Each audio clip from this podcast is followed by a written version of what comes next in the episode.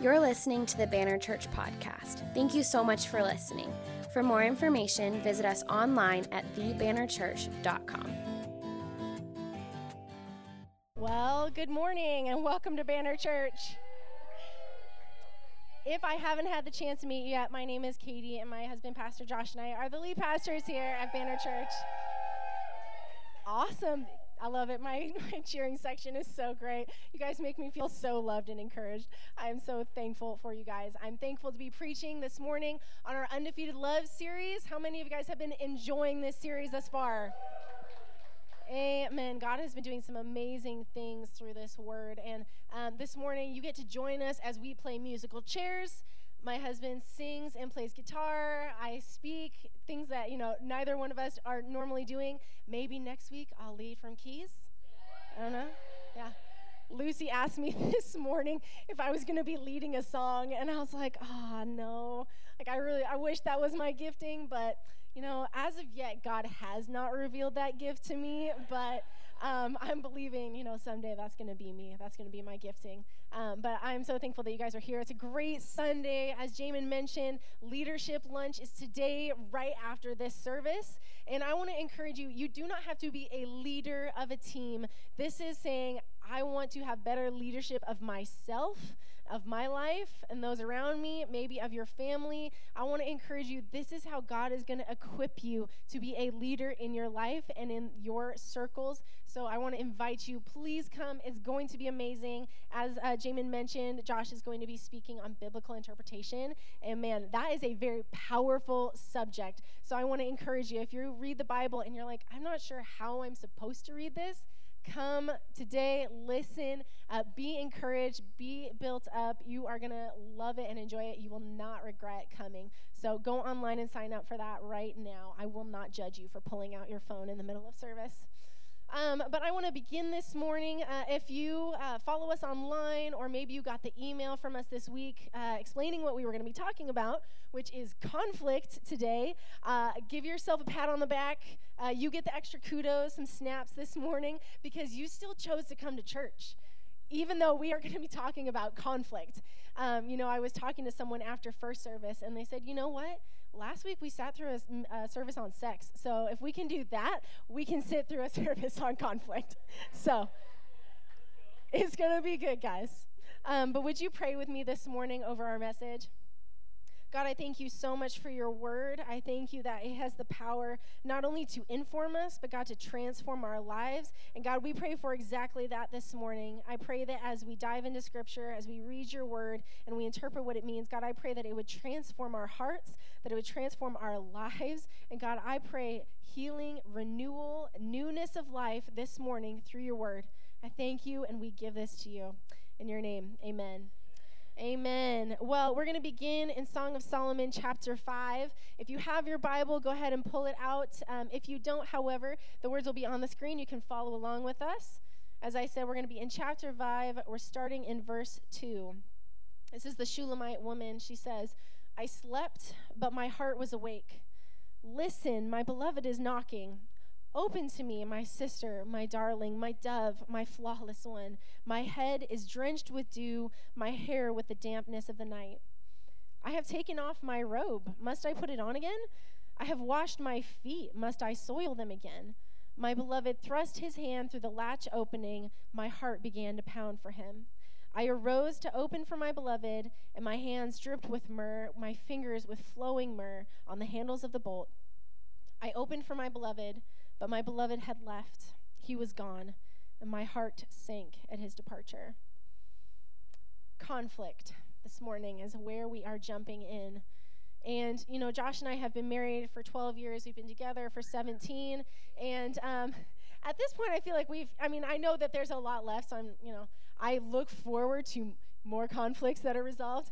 Um, but we have resolved kind of a lot of conflict. We don't really fight that much anymore. Um, and, you know, you can ask Gianna after service. She may say differently. She lived with us for two years, so if anyone knows and is not going to be biased, it's her. Um, but I will say this. I know when we are going to fight. It happens in a very specific place, in the car. and if we are trying to get somewhere we have never been before. Guys, I don't know what it is. Like, this is like tale as old as time kind of scenario. Like, I feel like that's constantly replayed in movies and shows and, like, women and men fighting in the car about trying to get somewhere. But it it happens without fail every time. And, you know, you'd think we would learn from our mistakes, but I, I don't know. He still keeps having me navigate. And so the lesson learned is just don't have me do it. Um, but basically what happens is, you know, we get in the car and we're like, all right, we're going to figure out where we're going. I hate driving. I mean, I'll do it because I have to do it, but I would prefer not to. And Josh, being the gentleman that he is, loves to drive and always drives. If we go somewhere, he's driving. Because the other conflict that happens is if I'm driving and he's in the car, different scenario. Yeah, just, you know, throwing shade. Sorry, I can't help it. Um, but, yeah, so basically what happens is we get in the car and we're like, okay, we need to get to this place.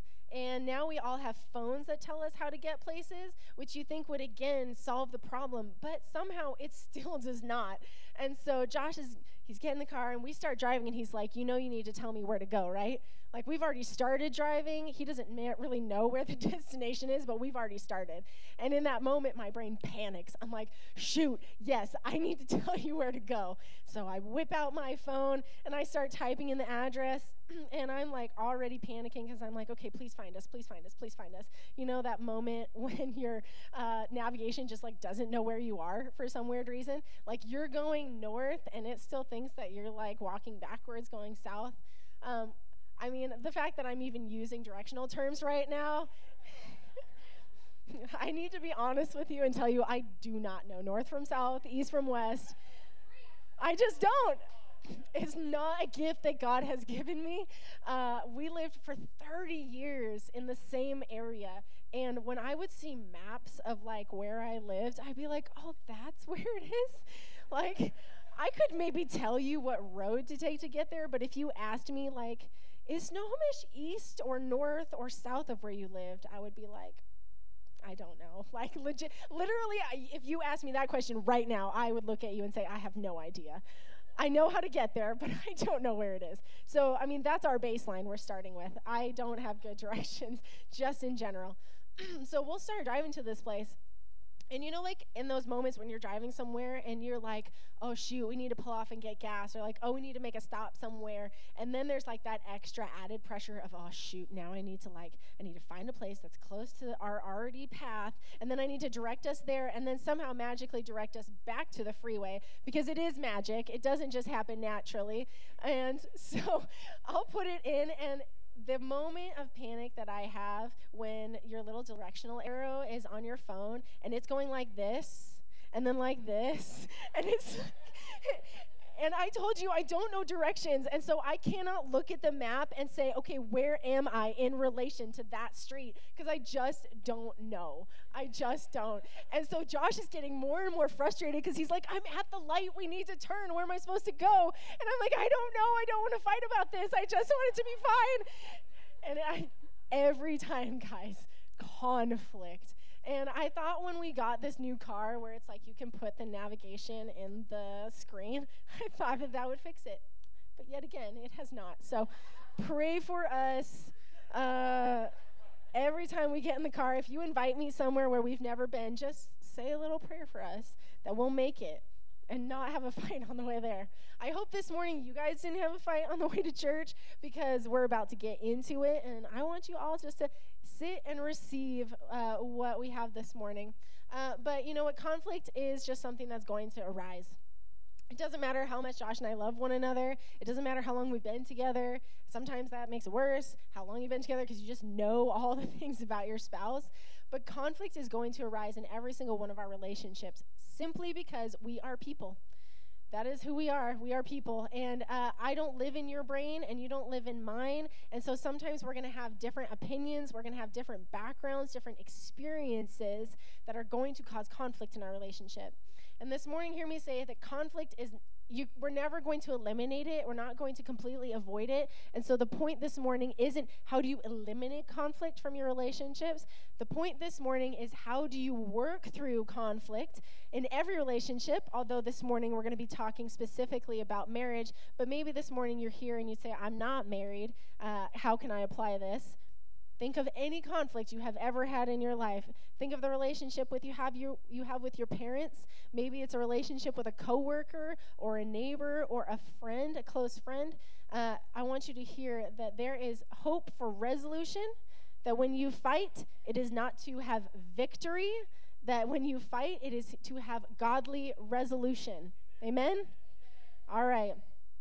Well, if you've been with us for the last few weeks, as I mentioned last week, we talked about sex, uh, but we've been going through the book of Song of Solomon, and the first we t- week we talked about how to uh, have godly attraction and how to build up uh, someone that you're courting or maybe someone you're dating, what to look for in a godly spouse.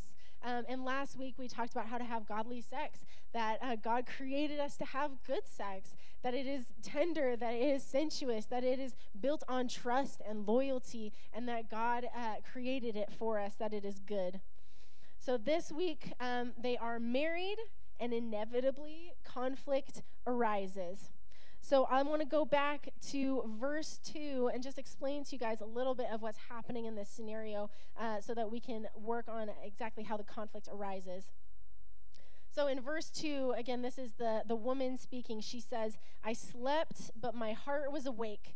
So essentially, she is restless. She's in bed. She is either unable to sleep or, like, if you've got the Apple Watch, it's like her heart rate is all over the place. Like, she's not getting any deep sleep in this moment. There's no R E M sleep. She is uh, restless in bed. And she says, "Listen, my beloved is knocking." So he knocks on the door and he says, "Open to me." Yeah, I know. I'm, go- I'm good with the jokes. "Open to me. My sister, my darling, my dove, my flawless one." He's using all of the pet names. He is uh, not holding back any stops. He's recalling all these beautiful names that he's given her throughout this relationship. And then he says, "My head is drenched with dew, my hair with the dampness of night." So, I mean, as you would imagine, if she's sleeping, it's probably nighttime, um, and he is coming at there uh, late at night. His head is drenched with dew. That tells us it is late at night. So basically what has happened is another tale as old as time, and I don't know what it is. I... I have been in this scenario, uh, if your spouse ever works late, where it's like uh, you're waiting for them to come home, and uh, you're like, you want to spend time with them, you want to be with them, and something happens, and they don't show up at time, and you're looking at your watch, and you're like, it's my bedtime. It's jammy time. Like, sorry, you, you have missed your opportunity, and you want them to know, so you, you turn off all the lights, you, like, get in bed, you close the door. It is like everything is shut down. The kitchen is closed, guys. And here he comes, knocking on her door late at night. His head is drenched with dew, and we know what he is looking for. He's using all those pet names. He's coming for the booty call, you know. So this is this is the scene that has been set for us. This is where we see the conflict arise in their relationship. So this morning, as we dive into the scripture, and now we've seen the uh, the scene is set, now we want to see, okay, so what are the causes of conflict that Song of Solomon is laying out for us here? And I see that there are three common causes of conflict in our relationships. And this morning, let's dive into them. Here's the first one, co- first cause of conflict in our relationships: unmet expectations. Song of Solomon is not an easy book to interpret, and um, even in my short life thus far, I've heard lots of different er- interpretations. Uh, people have different opinions on uh, who this book was written for, what the point of the book is, and how we are supposed to apply it to our lives. Uh, but when I read this scripture, I was like, I do not need to be a theologian to understand what is happening here. Like, this is an obvious situation. Just like I said, like, it, it's just so, you hear it and you're like, yes, I know exactly what she's talking about. Like, she's going to bed, she's tired, and he comes knocking, looking for her. She has the expectation that he was going to be home, that he was going to come and spend time with her and have relationship with her. He expects that when he comes and he's ready, that she's ready. Unmet expectations in their relationship. Unmet expectations in our relationships will lead to bitterness and resentment. These are the things in our relationships, in our marriages, in our friendships, that if left undealt with, come up like weeds. That resentment, that bitterness, that anger, those are the things that will destroy your relationship. And how many times I feel like our unmet expectations, unmet because they are simply unspoken. How many things this morning are you expecting of your spouse or your friend that they are not meeting? And the whole reason they're not meeting them is because you've never expressed it to them. You've never communicated it clearly to them. One of the things we do in premarital counseling that I think is so incredibly, it's so basic, but it is so powerful, is we literally go through a list of all of the kinds of things that you kind of come up with in marriage, like who's going to take the, tr- the trash out?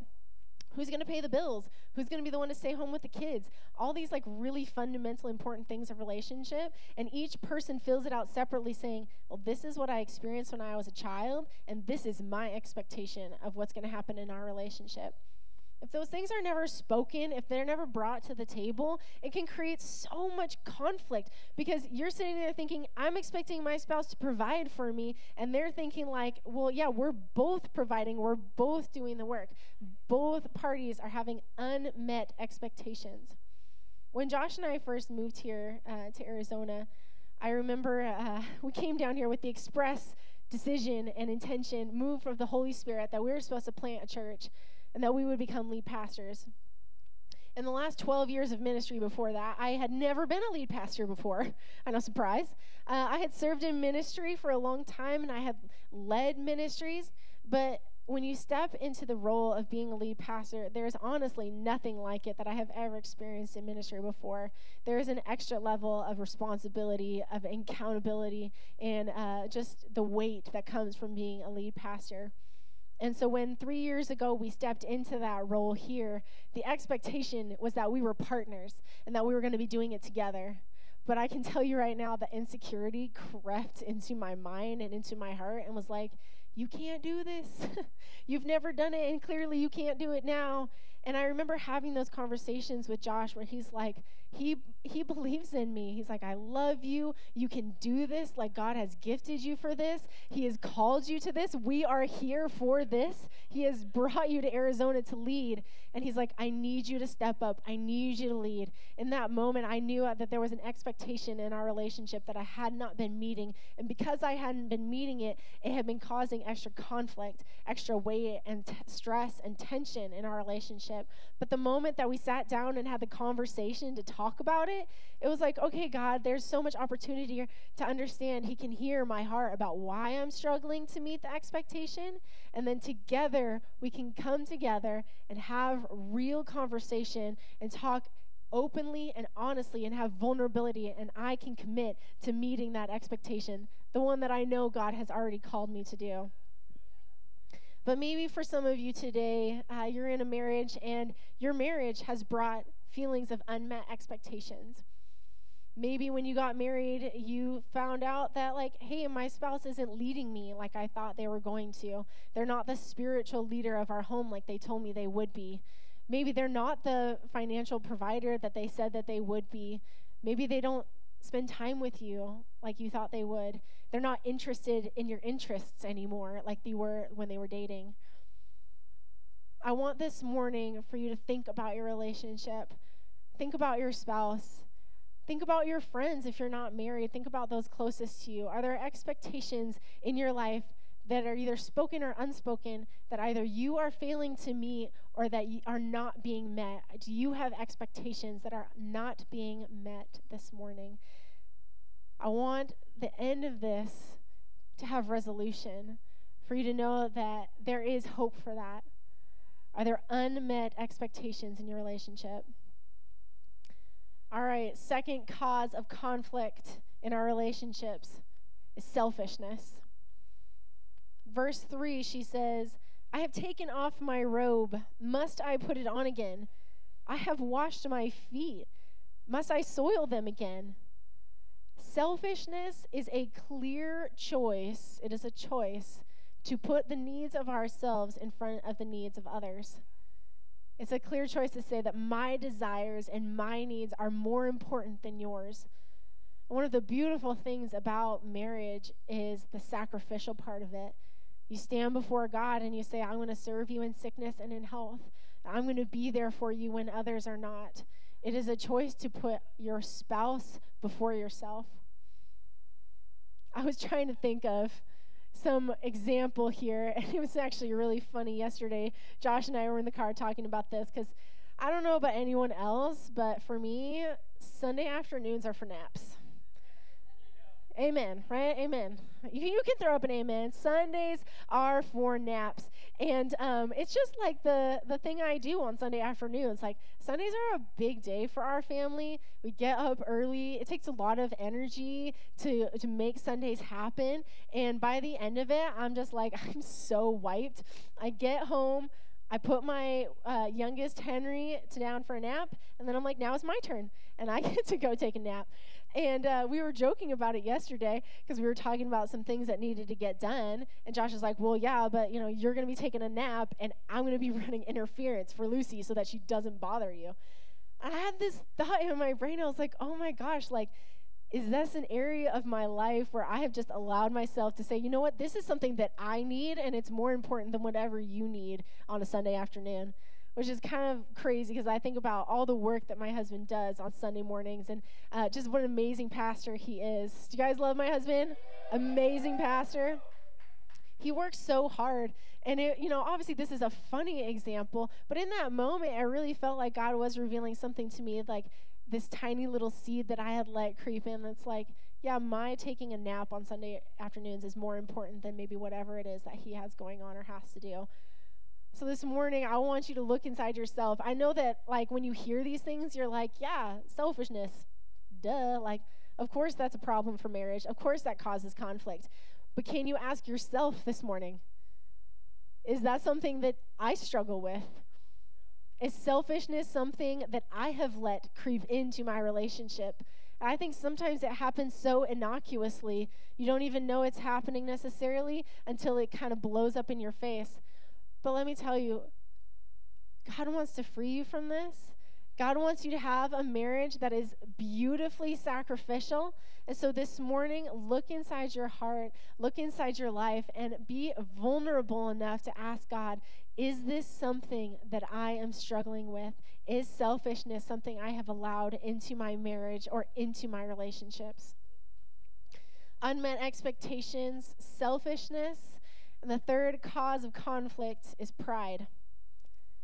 Verses four through six, she says, my beloved thrust his hand through the latch opening, and my heart began to pound for him. I arose to open for my beloved, and my hands dripped with myrrh, my fingers with flowing myrrh on the handles of the bolt. I opened for my beloved, but my beloved had left. He was gone, and my heart sank at his departure. Pride comes into our relationships and makes us think things like, I'm always right, and my spouse is always wrong. If you find yourself saying things to your spouse like you always or you never, chances are pride has crept into your relationship. Maybe you say things like you always do this, or you never want to spend time with me, or you never want to put our family first. You never want to spend time with our family. Maybe you never put my needs first, or you always think about yourself first. If you find yourself saying these kinds of phrases to your spouse, let the Lord speak to you this morning on pride. Maybe you're sitting here this morning and you're like, I am so glad that we are here for this message because my spouse desperately needs to hear this because he is selfish and he is not meeting my expectations. Maybe God is speaking to you this morning. This is our opportunity to be self-reflective. When you hear this morning is not for someone outside of these walls. What we hear this morning through God's word is for you and for me. It's for God to speak to us. How many of us have forgotten how to say sorry? It's very simple. But just humbling ourselves to say sorry to our spouse, maybe even if in the moment we think that, you know, I mean, it does. It takes two to tango, guys, and so it takes two to have a fight. But what if you're the first person to come and say sorry? Before your spouse says it to you, be the man, be the woman of God. Go to your spouse and apologize. And then in turn, receive the apology from your spouse. I think sometimes it is so hard when you feel so vindicated in your feelings. You're so angry about what's going on that even when they apologize and say sorry, it's hard to receive it. That's pride welling up in us that says, I don't want to let them off the hook. I want them to suffer. I want them to have the punishment that they deserve. We don't know exactly uh, what changes the woman's heart in this moment. That, you know, before she's saying, like, I don't want to put my clothes back on. I don't want to get my feet dirty. And I was laughing as I listened to someone uh, talking about this verse, and they're like, the guys out there thinking, please don't. Like, please don't put your clothes back on. Just come to the door and let me in. Um, but we don't know exactly what changes her heart in this moment, but she arises and she goes to let him in. And as she opens the door, she finds that he is not there. He's left. His pride in that moment is so hurt, and he's so scorned by her that he can't even stay to work it out. He is angry and frustrated, and the pride that says, I'm right in this moment, has caused him to walk away and leave. I I don't know how many of you here, but I know that there are many of you, or uh, those of you who are watching online, that you have suffered through this abandonment. When she says, my heart sank at his departure, you really understand that statement, and you can commiserate with that because your spouse has left and they have departed. And though I have never personally walked through it, I have walked closely enough with those who have, and I have watched and witnessed enough of it to know that it is life-altering and it is heartbreaking. And so if you're here this morning and you are suffering through the departure of a spouse, let me hear, let hear me say, I'm sorry, and that God loves you, and that this morning, that doesn't have to be the end. There is hope for you. There is hope for healing in your heart. Maybe this morning your spouse hasn't left, but the warning signs are there. The light is flashing that says, if you do not deal with this conflict in your relationship, it is going to spiral outside of your control. Maybe your spouse has not physically left you. Maybe you haven't physically left your spouse, but you have emotionally abandoned your spouse. You have completely checked out. You might be living together, but it's more like a cohabitation than it is a marriage. God wants you to wake up this morning. He wants you to hear the words from his, from his word. He wants you to hear the truth this morning, that there is hope and there is healing for your relationship. If you are living in this scenario, I know it's not fun, and I know that this morning, if you give it to God, if you say, these are things that I am struggling with in my life, maybe selfishness, pride, unmet expectations are eroding your relationship, God is saying he is here this morning, he is with you, and he wants you to find healing in your relationship. Honestly, as I was praying this week and really preparing for the message, that's what I felt like God was speaking to me, is that relationships are hard. People are hard. We are intricate beings, and nothing is ever simple and easy, it seems like. And so I know that it is a complex thing, but at the end of the day, God wants to give you the simple thing that is his hope. That there is hope for your relationship. There is hope for healing, and there is hope for joy and fulfillment. So this morning, as we've gone through the three causes of conflict, now we're going to flip the script and say, okay, what are the things from God's word that he has equipped us with to not only overcome conflict, but to have resolution and to have godly resolution? So this morning, I'm going to go through three different ways that we can uh, commit godly principles to our lives for healthy conflict in our relationships. Are you guys ready? All right, we've gone through the difficult stuff. Now it's on to the good stuff. All right, this morning we are going to commit to act and not react. I was driving home uh, this week on the freeway, and I saw a billboard that I know I've seen many times before, and I'm sure you've probably seen it. I'm going to give you this really awesome description of it. There's this incredibly burly-looking guy who apparently is a lawyer, and yet he's holding a gavel, which is really confusing to me for like the way I understand the judicial system. Um, but next to it, it says, "Got injured, get even." And I thought to myself as I was reflecting on this message this week, how often do we use that same philosophy and that same logic in our relationships? You hurt me? Cool, I'm going to hurt you back. I, even as I was driving here this morning, you guys, my, I don't, maybe it's the car. I just need to walk everywhere or ride a bike. I'd be way more fit. I know I can ride at least fourteen miles on a bike. Um, but I, I'm sitting there driving my children to church, and Henry has been doing this l- thing lately where it's like for no reason whatsoever, he just starts yelling the word no at me. It's like we're not even arguing about anything, but he just comes and he's like, no. And I'm like, what's wrong? He's like, no. And I'm like, oh my gosh, just this like thing is rising inside of me, and all I want to do is yell that back at him. But, I mean, not only would this not be productive in our relationship, um, but this is not how God has called us to act. We are not supposed to react to the things that are going on around us. We are supposed to be rooted in the Word and rooted in the Holy Spirit, and our actions are supposed to flow out of the Holy Spirit's leading. Romans twelve twenty-one says this, "Do not be overcome by evil, but overcome evil with good." So what happens when we're overcome by evil is we are uh, constantly being bombarded by the things that are happening around us. Maybe your spouse is coming against you, and they are being exceedingly rude, or they're just really pushing all of your buttons. It's in those moments, in our fleshly desires, that we fire back at them. But what God has called us to is to react through the Holy Spirit's leading. I love this whole chapter from Romans. Uh, the beginning, it talks about living our life as a living sacrifice to God. It is not our job to sin when someone sins against us. It's not our right. It's not our privilege. In fact, God has called us to something higher than that. He's called us to something greater than that.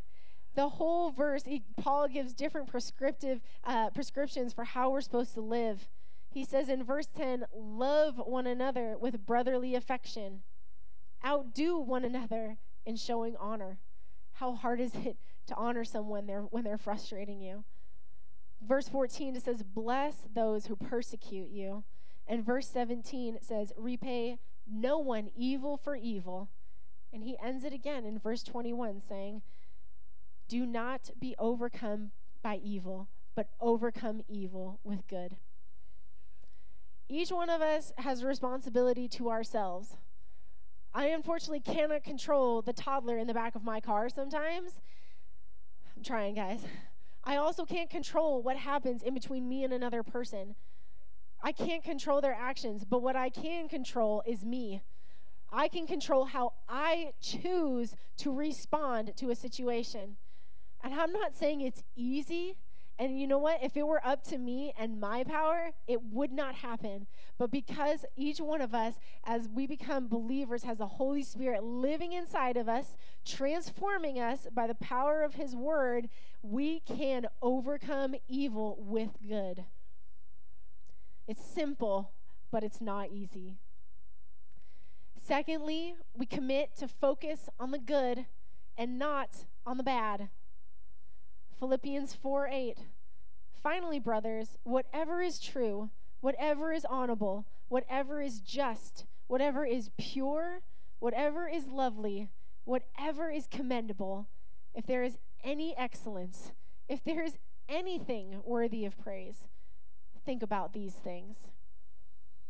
Have you ever talked to someone, or, you know, maybe this is you, where it's like you have it going so good, like, you have this amazing job, but there is just one thing about the job that really, really bothers you, And because that one thing bothers you, it doesn't matter how good you have it. It doesn't matter how much of a blessing it is in your life.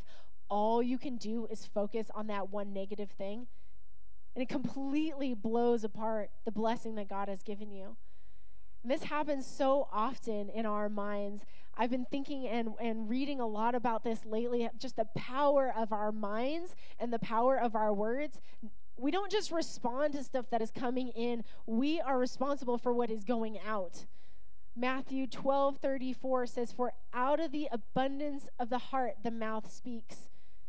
And Proverbs eighteen twenty-one says that life and death is the power in the power of the tongue, and those who love it will eat its fruits.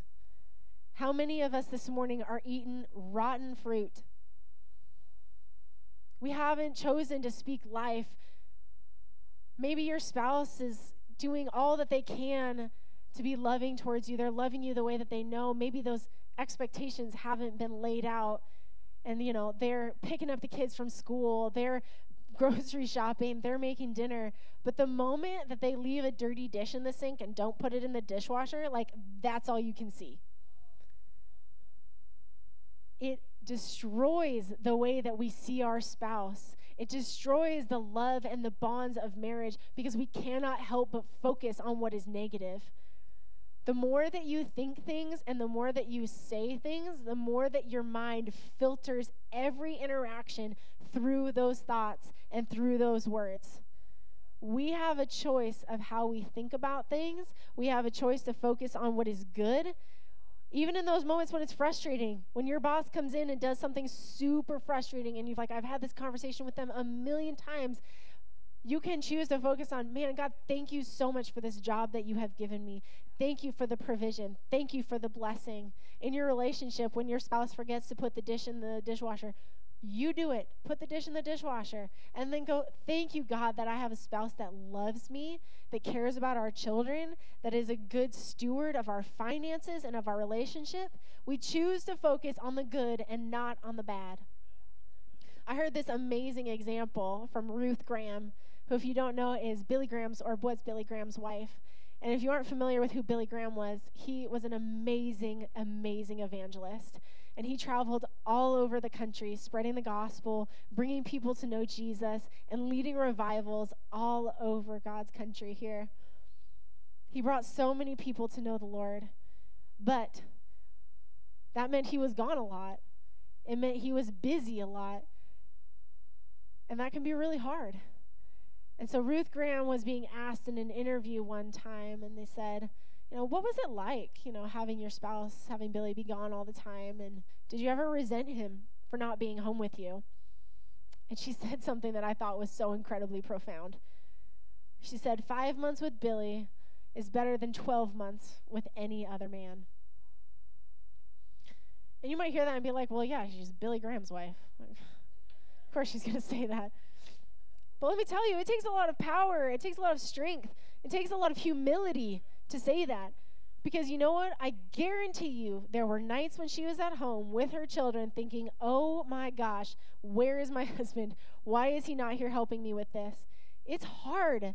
But just because it was hard, she didn't give up and she didn't choose to focus on the negative. She instead focused on the fact that her husband was an amazing man of God, that he followed Christ's leading, that he didn't uh, do what the world told him was good. He did what God led him to do. He was an obedient follower of Christ. And because of him, so many people are living in freedom and the hope that comes through a new life in Jesus Christ. It was not easy, but she chose to focus on what was good rather than focusing on the bad. And number three, this is my final thought, and Ben, you can come up. We commit to talk and not walk. Ephesians four twenty-six through twenty-seven says, do not let the sun go down on your anger, and give the devil no opportunity. This has been a verse that has been really uh, instrumental for Josh and I from the very beginning of our relationship, and I honestly think it's because it's so practical. And, you know, I actually looked it up this week to be like, you know, is this a literal interpretation? Like, don't let the day end before you, you know, talk through your conflict, before you work it out. And it is literally literal. There is no loophole here. It is literally, don't let the celestial sun in the sky set before you talk it out with your spouse. Do not let the sun set on your anger. Because when you do, that is when the devil's like, this is my opportunity. When you are hurt and frustrated, that is when he's going to come in with the lies. That's when he's going to reaffirm the thoughts in your brain that my spouse doesn't love me, my spouse doesn't care about me, or maybe, you know, it's selfish things. Like, we just don't want to give the devil any opportunity in our mind. We want God to speak to us, to speak clearly to us, and when we leave space for the devil to come in, we leave opportunity for sin and lies to take root in our mind. I'll be honest with you and tell you, I do not like confrontation. It is something that God has grown me in, is being the person who's willing to have that confrontation. But it is amazing what God has done in our relationship as I have grown in that, as I have not shirked away, as I have not said, I just don't want to talk about it, like, can we just move past it? But when we actually get to the root of the conflict in our relationships, God is able to bring forth something beautiful. He brings forth restoration. He brings forth renewal. He brings healing in places that maybe I didn't even know needed healing. So this morning, we have to commit together. We don't walk out. We talk it through. And I don't even mean this morning that it has to be one hundred percent worked out by the time your, your, or your head hits the pillow. There are some things in life that cannot be worked out in the hour before you go to bed. But what you do make the commitment to do is to say, we are in this together. God is with us in this together. He cares so much about your relationship. Our marriages are covenants before Him. They are important. It is not a little thing to Him. He wants us to have healthy, godly marriages and relationships. So we commit at that moment to say, you know what, this isn't fully resolved, but I'm committed to you, you're committed to me, and we are committed to the Lord in working it out. We're not going to let the devil have any opportunity in our relationship. And maybe for you, that means you need to find biblical, godly counseling in your marriage. Sometimes we can't work things out on our own. There are issues in this life that are deeper than sometimes we even fully understand, and we need someone to help us work it out. What a beautiful thing to be able to go to someone with your spouse and find resolution and find healing. I really commend you if you are seeking counseling, if you're in counseling for your marriage. You are doing an incredibly brave and powerful and beautiful thing for your marriage, because you're saying, I'm not going to give up. I'm not going to give the devil any opportunity. But you know what we all need to do? We all need to, in conflict, when it cannot be resolved easily, we need to get down on our knees and pray and ask God for healing. We need to pray and ask Him, reveal the areas of our lives that these conflicts are coming from. This morning, maybe you're hearing these things and you're like, there is selfishness, there is pride, there are unmet expectations in my relationship. God wants to free you from that. He wants to forgive you. This morning, there is forgiveness. And you know what is amazing about God? I was thinking about this this morning as I was getting ready even. It's like there's so many... Uh, images in this book and really in Christianity and who God is that are about gardening and about plant life. And I was just thinking about how so often these things, selfishness, pride, unmet expectations, they're planted in our gardens, these beautiful gardens of these relationships that we have, and they come up as these awful weeds. And they suck the life out of the good stuff. They take away the nourishment from the areas of our relationship that are beautiful, and they grow. And if we do not resolve them, if we do not pick them out of our garden, they will take over. They will kill what is good, and until only what remains is the negative stuff. But God is our faithful gardener. And if this morning you are willing to come to Him and say, God, there is issue, there is conflict in my relationships, and God, I need your help to resolve it. He will not only weed the garden with you, He will gently remove those things, but But then afterwards, when it's laid bare, then he goes and he plants the good seeds again. I was thinking about how Jesus, not only did he forgive the paralyzed man, forgive his sin, but then he restored his life by letting him walk again. He says, not only am I going to do this amazing, totally supernatural thing and forgive your sins, but then I'm going to do even more abundantly over that, and I'm going to give you the power to walk. That is what God wants for your relationships. He says, not only do I want to remove the conflict, not only do I want to remove the selfishness, the pride, the sin that is inside your heart, but I want to give you the power of the Holy Spirit to act and to live with godly principles.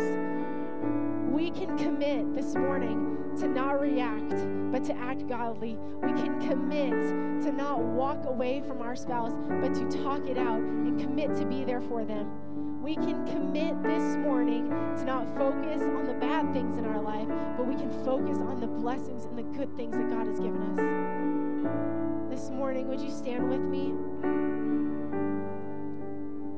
I know that there are all different walks and all different things happening in this room and even online in your homes. But I know that we all serve the same God, that we serve a God who heals, that we serve a God who brings resolution, we serve a God who brings redemption. And so this morning, I want to give you the opportunity to lay sin and shame at his feet and pick up the power of the Holy Spirit in your relationships. So this morning, would you bow your heads with me? I want us to have a time with him. This isn't about anyone else outside of this room. There may be conflict in your life that is not erupting because of you, but maybe it's because of someone else. But this morning, you and I are the ones here. You and I are the ones reading God's word. We are the ones interacting with him, and his Holy Spirit is speaking to us this morning. So God, this morning, we want to give it to you. If you're here this morning and you would say, man, my relationships need restoration. We need a miracle this morning. They are out of control. The conflict has not been resolved. And God, I know that part of that is my fault. I know that my sin has gotten in the way of my relationships. Maybe you're here and you'd say, you know, my relationship isn't need rescue, but I can see in myself these seeds of resentment, seeds of bitterness because of selfishness and pride. We need to give those to Jesus. So maybe if you're here with your spouse, I even encourage you, hold their hand. Show them that you're here with them, that you're in this for them, that you are committed to one another. And this morning, if you would say, I need to give these things to God, I need to choose to confess my sin and pick up the power of the Holy Spirit, I want a God-honoring, a healthy, a beautifully tended garden relationship, then I want to invite you this morning to raise your hands with me. This is an act of surrender to God to say, Lord, I know that on my own power, I may not be able to do these things, but I know that by the power of the Holy Spirit working in me, that you can bring healing, that you are the God who brings life where there has been death, that you are the God who brings light where darkness has reigned, and you are the God who heals hearts, who heals minds, who heals bodies. You take nothing and you bring beauty out of it. So God, this morning, as we raise our hands to you, God, we pray, Lord, would you watch over each and every one of our relationships? God, would you forgive us for the moments when we have acted selfishly? Would you forgive us for our sin? And Lord, as we give you our sin and shame, as we lay it at the feet of Jesus, who came two thousand years ago and died on the cross so that we could have reconciliation with the Father, as we lay our sin and shame at your feet, Jesus, would you bring reconciliation? Would you bring redemption into our relationships this morning? God, we love you. We are so thankful that you empower us and that our, your word says that when we are weak, that you are strong. God, we thank you and we give it to you this morning in your holy name. Amen. Amen. Well, this morning I want to invite you to continue in a time of giving it to Jesus. We're going to sing a song, I Surrender All. And this morning, do not let anything hold you back. Jesus held nothing back when he came for you and reconciles you, God. This morning, if there is anything that would hold you back from reconciliation with your spouse, would you just give it to him? There's nothing that I would not do for that healthy and beautiful relationship with my spouse. So this morning, I encourage you, lay it at the feet of Jesus. Do not leave here without seeking forgiveness and finding in return his presence and his power.